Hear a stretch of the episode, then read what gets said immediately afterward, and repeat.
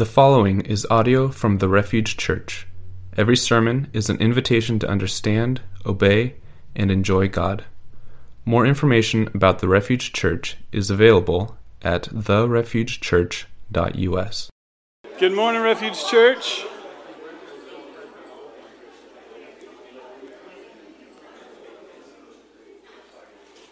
Good morning.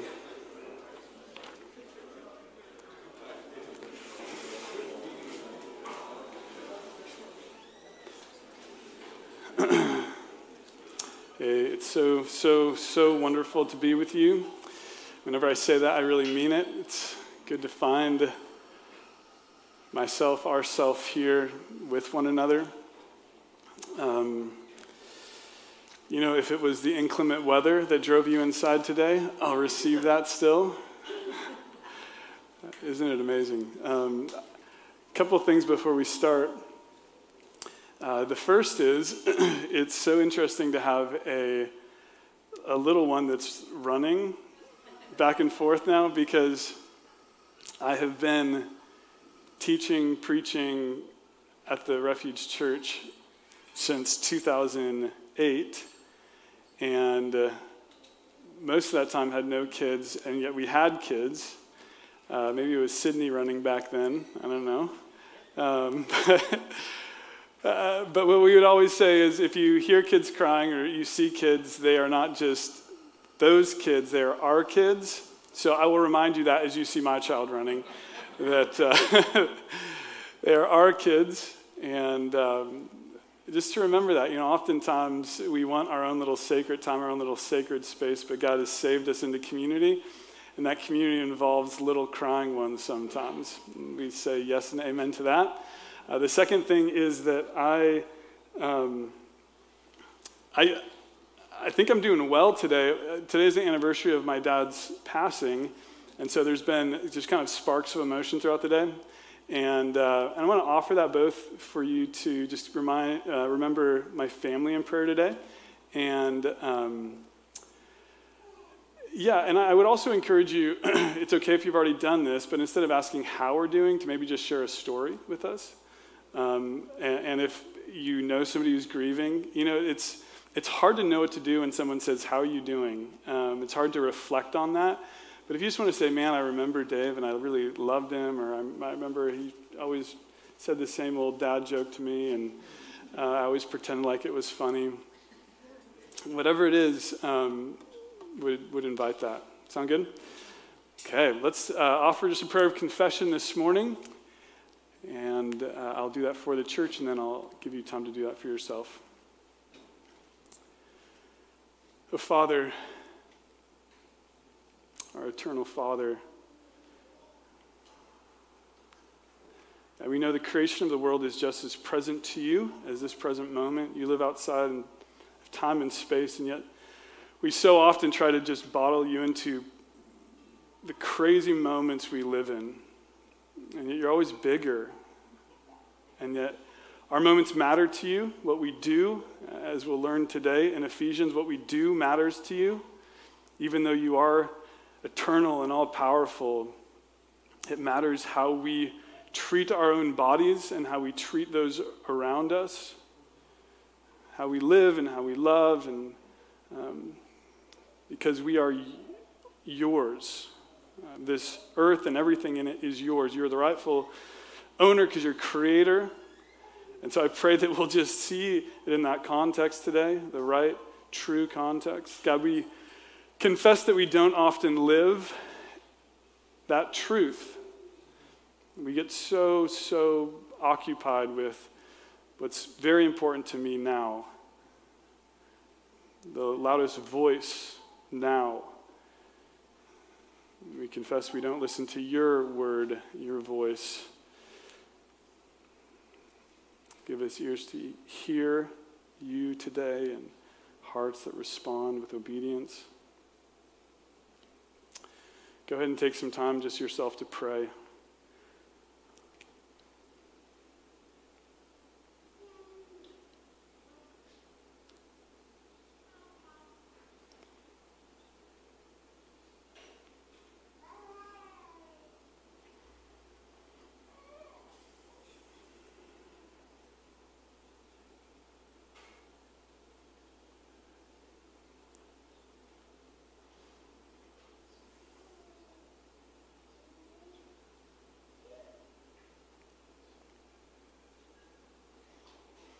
God, thank you for turning your ear to us. We know that you are excited to forgive us. That's what you want. You want to show mercy.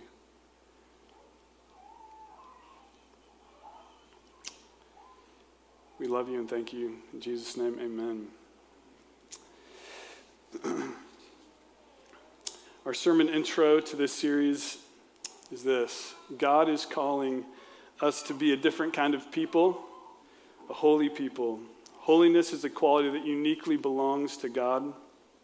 Being a different people means that our primary identity is part of God's holy family. In the book of Ephesians, Paul gives us instructions on how to live as holy people in a world that often doesn't like our kind of different. Our kind of different sometimes uh, isn't likable because we don't do it well. Uh, I get the um, challenge, privilege of running several organizations. I get to uh, run the Coffee Oasis, be a part of leading that, and then um, I get the opportunity to pastor Refuge Church, and um, in partnership with my wife, you know, we lead our little family. And I found myself, it was humorous looking back on even just this last week, and times that I had to say, Oh, I'm so sorry, but we don't do that here. Uh, I know that's what you experienced. For example, someone calling our office and saying that I called this location, talked to this person, and they were so rude to me. And I would say, I am so sorry. That we want to be kind people. You know, one of our core values at Coffee Oasis is compassion. like, we don't do that here. Like, that's, that's not something we do. I've had people call about dress code. Hey, I went to one of your, your coffee shops, and one of your baristas was basically wearing a bikini top. I was like, we don't do that. You know, I'm so sorry. you know, whether it's a call or someone sending a message.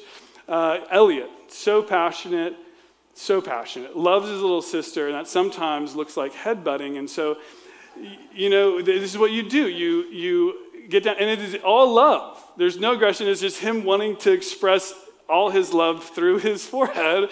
And and so, what do you do? You get down. here. this is not what we do as a family. That is the exact, I heard Hannah saying that to him this morning. And that was the issue, was headbutting. And she literally, I heard her, I was making some hash browns and eggs, and I, all I heard it from the living room was, Elliot, that's not what we do as a family. Right? That's, that's what we say. You know, as a church, um, we've had instances where, um, man, we've had family hurt done. People leave their spouses, and because of marital infidelity. And so people look at that and they're like, is that what happens at the Refuge Church? Man, I pray not. Hope that doesn't ever happen here. That's not what we do. That's like, man, that's not what we gather around here. But we're constantly, that isn't what we do here. And that's where Paul has finally brought us. He spent three chapters in Ephesians talking to us about our identity in Christ. This is who we are, the fullness of Him who fills all things in every way. And I pray that you'll know that, that there's no height, depth, length, width to the love of God, and that love is yours in Christ Jesus. That's the end of three, and he moves into four, and he says, So now live a life worthy of the calling. And he's going to start explaining what we do here, which is so helpful because it's good to know how God thinks about us, but then there's action involved in us living out his beautiful dream for the church. And so we can actually look at the Bible and we can look at what's happening and we can say, man, that isn't what we do here. that's not the way we, we form and function and grow as a church. So that's the way uh, Ephes- Ephesians 4 starts. And the last three chapters of Ephesians really are that him unpacking, after we've learned who we are, he's now going to be unpacking what we do. And so, as I said in, in 4 1, it started with, I urge you live a life worthy of the calling. He's talked about urging us to uh, unity and harmony or generosity, being people that are giving our best to one another. But he moves to what you do, and then he starts telling us what to not do. And I want to I want to give us that context because Often the church is just known for sitting here, what not to do, right? But he's given us a lot, right? Just remember, we are Ephesians 4 17, and up till then, he was just lavishing on us the love of God. But that is not without, hey, there's some things you shouldn't do, okay? And so that's where we start Ephesians 4 17. If you have your Bibles, you want to turn there, or I think we probably have it here on the screen. So I tell you this, and insist on it in the Lord, that you must no longer live as Gentiles do in the futility of their thinking. They are darkened in their understanding and separated from the life of God because of the ignorance that is in them due to the hardening of their hearts. Having lost all sensitivity, they have given themselves over to sensuality so as to indulge in every kind of impurity, and they are full of greed. He's not pulling punches, is he? That, however, is not the way of life you learned when you heard about Christ and were taught in him in accordance with the truth that is in Jesus. You were taught, with regard to your former way of life, to put off the old self, which is being corrupted by its deceitful desires, to be made new in the attitude of your minds, and to put on the new self, created to be like God in true righteousness and holiness. Therefore, each of you must Put off falsehood and speak truthfully to your neighbor, for we are all members of one body. In your anger, do not sin. Do not let the sun go down while you are still angry. And do not give the devil a foothold. Anyone who has been stealing must steal no longer, but must work doing something useful with their hands, so that they may have something to share with those in need. Do not let any unwholesome talk come out of your mouth, but only what is helpful for building others up according to their need. I feel like that would just solve most of the world's problems, right? Don't let any unwholesome talk come out of your mouth, but only what is helpful to building up others according to their need, that it may benefit those who are listening. And do not grieve the Holy Spirit of God, with whom you were sealed for the day of redemption. Get rid of all bitterness, rage, and anger, brawling and slander, along with every form of malice. Be kind, compassionate to one another, forgiving each other just as in Christ God forgave you. And then we're going to just tag on the first two verses of chapter 5. And I see this as the summary of everything he has said so far, which is this Follow God's example, therefore, as dearly loved children, and walk in the way of love, just as Christ loved us and gave himself up for us as a fragrant offering and sacrifice to God. Dearly loved children. That's who he is writing to. So, you guys ready? Ready to buckle up and get into this? Yeah, yeah. yeah Ephesians 4:17, it it introduces us to a way of thinking that is foreign to Jesus' way of thinking. And he calls it the Gentile way of thinking. I'll just uh, bring us into that first verse really quick. He says, So I tell you this and insist on it in the Lord that you must no longer live as the Gentiles do in the futility of their thinking. What does he mean by this? I think this is really helpful for us to unpack first, just so we realize he's just not throwing out insults at people. It's literally, and, and we can think about this.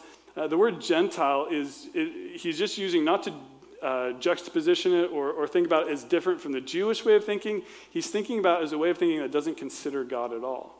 Or, not the story of God that we get in the scripture, where we have a God who created the world and everything in it and redeems it in love through the sacrificial work of Jesus Christ. They had been living by a different story. That's what he's talking about with the Gentile way of thinking. Their imagination about the world and how it works and how we interact with one another is completely different and has no relationship with the story of, that Jesus tells. Let me, let me explain this in. Um, as I was reading, uh, one of the authors, he helped me understand more, and I hope this helps you understand. When people were walking the streets of Ephesus, you could assume some things about them because of the story that the city told and the culture within it. The city had this towering statue of Artemis over the city. Now, um, sorry if this gets PG 13, but Artemis had a thousand breasts on her. It was this very pornographic statue, and part of the worship of Artemis was prostitution. So people would go and worship by engaging in prostitution. So that that it sorry, that's kids plug ears. You can take them out now.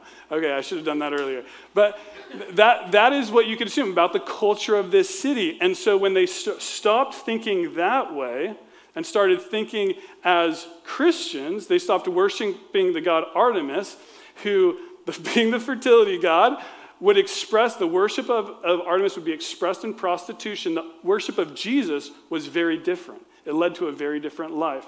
And this is what the author says. He says, When the Gentile Christians were living out the resurrection of Jesus, literally what it says here, to the praise of his glory, Paul is pastorally alert to how easy it would be for them to unconsciously take on this new gospel, but unthinkingly fail to remove the trappings of the old culture. So we would say, man, I, I love the story of Jesus that I'm forgiven and I'm free, but I'm just going to keep living as I would have before.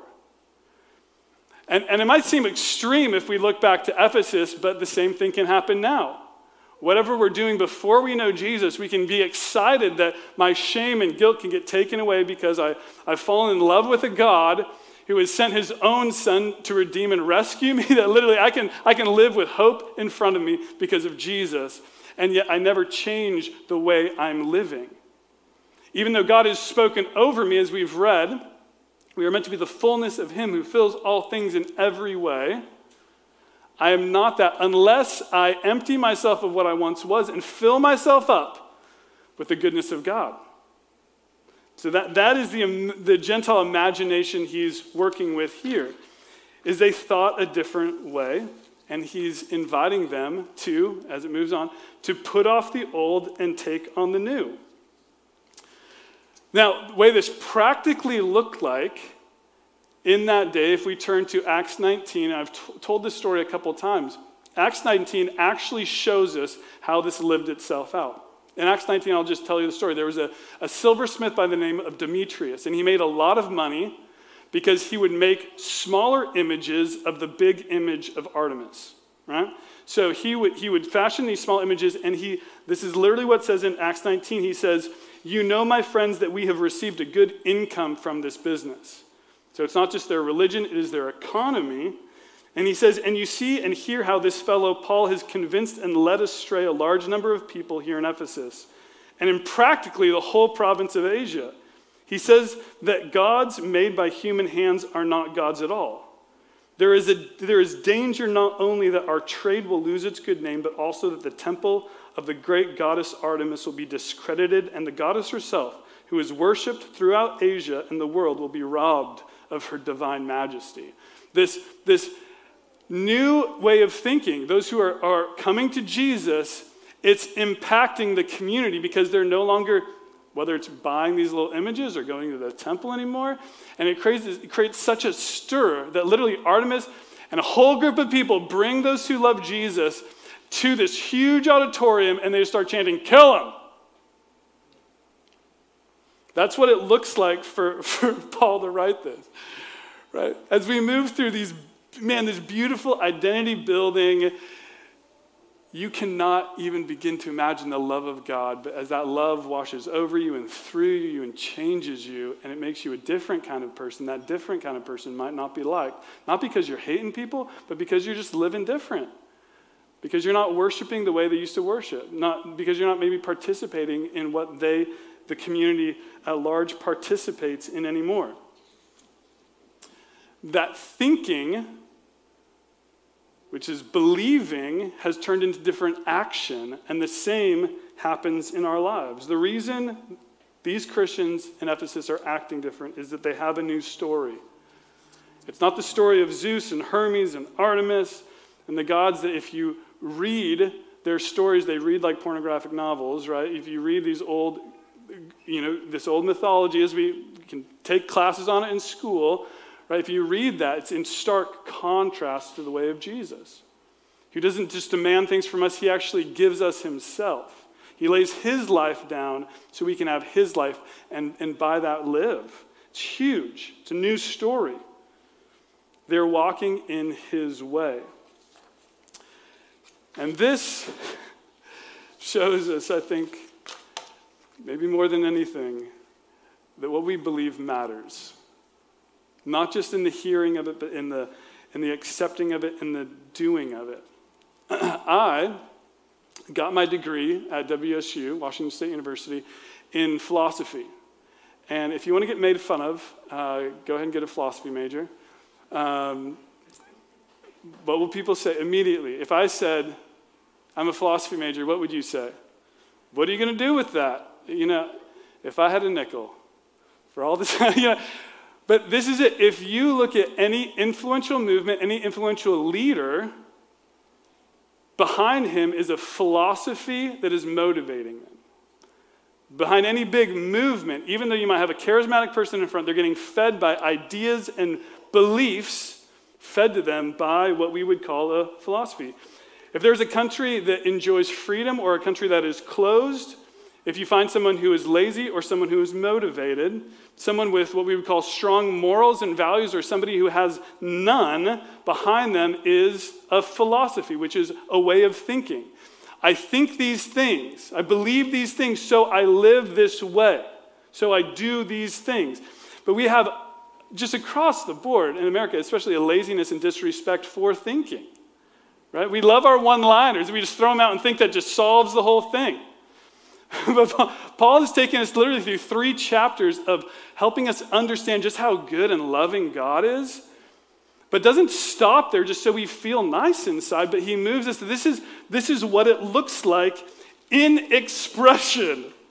That you would therefore put off falsehood and speak truthfully to your neighbor. Man, that would be good, right? In your anger, not sinning, not letting the sun go down on your anger. Don't give the devil a foothold Anyone who steals should steal no longer. He just starts building out. Man, if you believe this, if Jesus has given his life for you, this is what it looks like in your life. Because if it doesn't look like this in your life, you haven't got the first three chapters. You understand just how radically you're loved by God if you do not go and live accordingly. Right?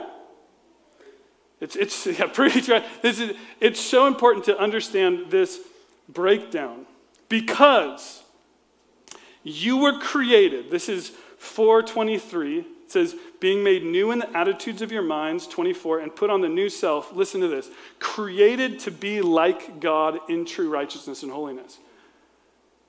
Man, you, you thought it was like, you, you thought it was a big deal just for God to love you. You were actually made to be like God in righteousness and holiness. That's God's end game. Not for you just to be like a servant, not for you just to feel bad about yourself. He's literally made you to be like God in righteousness and holiness. That means just one enjoying relationship with Him. That is the truth. But does this feel possible? this feels so impossible, even laughable, even for those who are Christians often. Many of us are stuck believing that we will never break free, never be faithful, never actually honor God. But that is an old way of thinking. Thinking that God will always be upset with you, that is, that is a bad, old way of thinking. That is like an old mythological way of thinking. The, the new way we find in, in Jesus is that God's affection is for us, and He wants us to come to Him and live in relationship with Him. That is the good news. He wants us to live a life worthy of the calling, and God believes you can when you're in relationship with Him. He's not giving you something that's impossible for you, but something to do with Him, in Him, found in Christ. For me, this feels like if you've ever seen uh, a child who's still scared of the water, standing on the edge of a pool, and you have a, a parent in the water, legs firmly planted, ready to catch the child, and they're saying, What? Jump! All reason should tell that child, like, I'm, I'm okay, I'm okay. Like, I'm going to, and this is, this is where we stand oftentimes as, as even Christians who we haven't, we're not really jumping into trust, not jumping into his love, not going for it where God's going, man, I want you, I'm going to receive you, just give your all to me. We're, we're waiting. And so it still seems impossible, laughable, that we actually could be with him and like him. I can't say enough the Bible tells a different story than the story you probably tell yourself most of the day. It tells a better story. I want to read these things that the Bible says you can do in Christ. You can do because of God's love and who He is for you. And just let this sink into you. They're written in questions. Maybe these are questions you can ask yourself. Why should I say I can't when the Bible says I can do all things through Christ who gives me strength? It's Philippians 4. Why should I worry about my needs when I know that God will take care of all my needs according to his riches and glory in Christ Jesus? It's also Philippians. Why should I fear when the Bible says God has not given me a spirit of fear, but of power and love and of a sound mind? Why should I lack faith to live for Christ when God has given me a measure of faith in Christ? Why should I be weak when the Bible said the Lord is the strength of my life and I will display strength and take action because I know God? Why should I allow Satan control over my life when he that is in me is greater than he that is in the world? Why should I accept defeat when the Bible says that God always leads me in victory? Why should I lack wisdom when I know that Christ became wisdom to me from God and gives wisdom to me generously when I ask Him? Why should I ever be in bondage knowing that Christ has set me free? And where the Spirit of the Lord is, there is freedom. Guys, this is, this is true for us. Why should I feel condemned when the Bible says there's no condemnation for those that are in Christ Jesus? Why should I feel alone when Jesus says, He is with me always and He will never leave me and never forsake me? Why should I feel like I am cursed when the Bible says that Christ rescued me from the curse of the law and that I might receive His Spirit by faith? Why should I feel worthless when Christ became sin for me so that I might become the righteousness of God? This is good stuff. This is, the, this is the truth. This is the story. This is the story that they started believing. Man, why should I feel condemned when Christ is the one who has liberated me? There's no condemnation from those in Christ Jesus. Why should I feel powerless when God has exerted all his power, showed all his glory in rescuing me? And so that's what Paul's saying here when he says, don't get caught up in the Gentile way of thinking. Don't get caught up in that old story again where the, where the gods are angry with one another and, and they're trying to figure stuff out and they're taking their anger out on you. And don't get wrapped up in thinking God, Yahweh, the God of the Bible, expressing Jesus in the flesh, dwelling among us, is petty. He is not. He has higher standards in his holiness that you could ever reach, but he's brought himself down, it says in Philippians 2, made himself nothing, taking on the very nature of a servant, so he can raise us up with him, so we can, as it says here, we can be restored in the new self, created to be like God in true righteousness and holiness. God thinks great things of you. He really does. And He invites you to be part. You were created for that. Why should I feel like a failure when I am more than a conqueror through Christ who loved me and gave Himself up for me? There is so much we can unpack in here, especially in his advice and how to live this out. I just want to leave you with Ephesians 5 1 and 2, though, because for all these things to understand, these little, you know, he says, do this, do this, don't do this, don't do this. He just kind of like draws us in to simply this follow God's example, therefore. and he really means that. He's not saying, follow his example, you're never going to do it. You know, he says, follow your example, therefore, as dearly loved children. Now, If I invite Elliot to follow my example as my dearly loved child, I've got a longer stride. I can do more things. But in that invitation, I'm not going to keep looking back at it and be like, gosh, you really screwed that one up. Right? The square block doesn't go in the circle, okay? No. No, what am I going to do? It, as, as him being my dearly loved child, I'm going to invite him to follow my example. And says, and walk where? Walk in the way of love just as Christ loved us and gave himself up for us as a fragrant offering and sacrifice to God.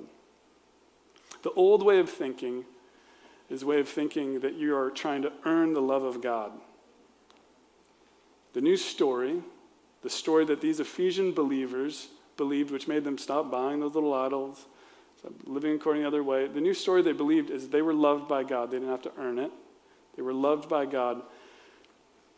And when they came to faith in Jesus and He restored them to that righteousness, that holiness in God, that they were identified simply as people who were loved by God.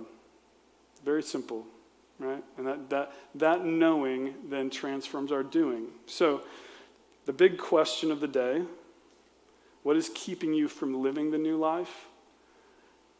The answer is simply this you can't live differently than you believe.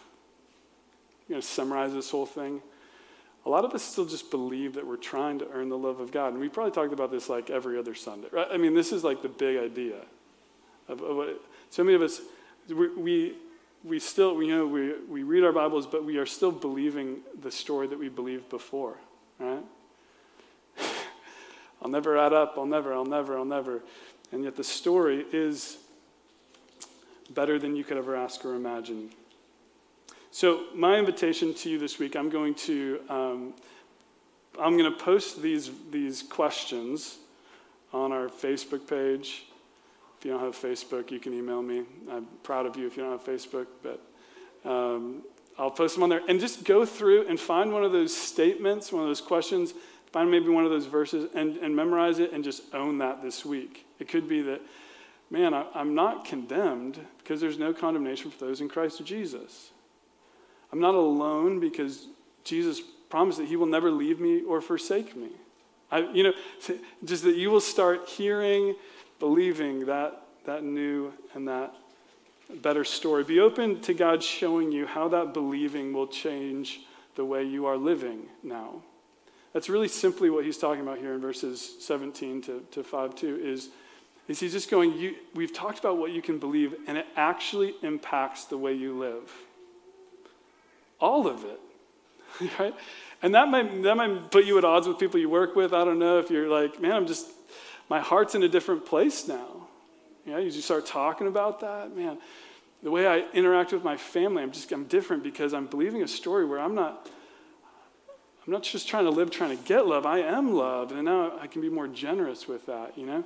Um, so I'll post these things and just invite you just to think of how is my believing and impacting my living. So much of us, it's like climbing uphill with boots on in the mud because we aren't believing. We're just trying to live, right? I mean, I hear these do, do, do, do, do, and I'm like trying to do it, and yet you just don't know that God's like the whole way cheering you on. Like he's, he's like cheerleader number one, like excited for you to, he's not waiting for you to do it on your own, but to believe the message. He's done it for you in Jesus. You're loved by him, and your life from here on out can be lived and identified with Him who created you to be like God in true righteousness and holiness. You're loved. Amen? Okay, let me pray for us.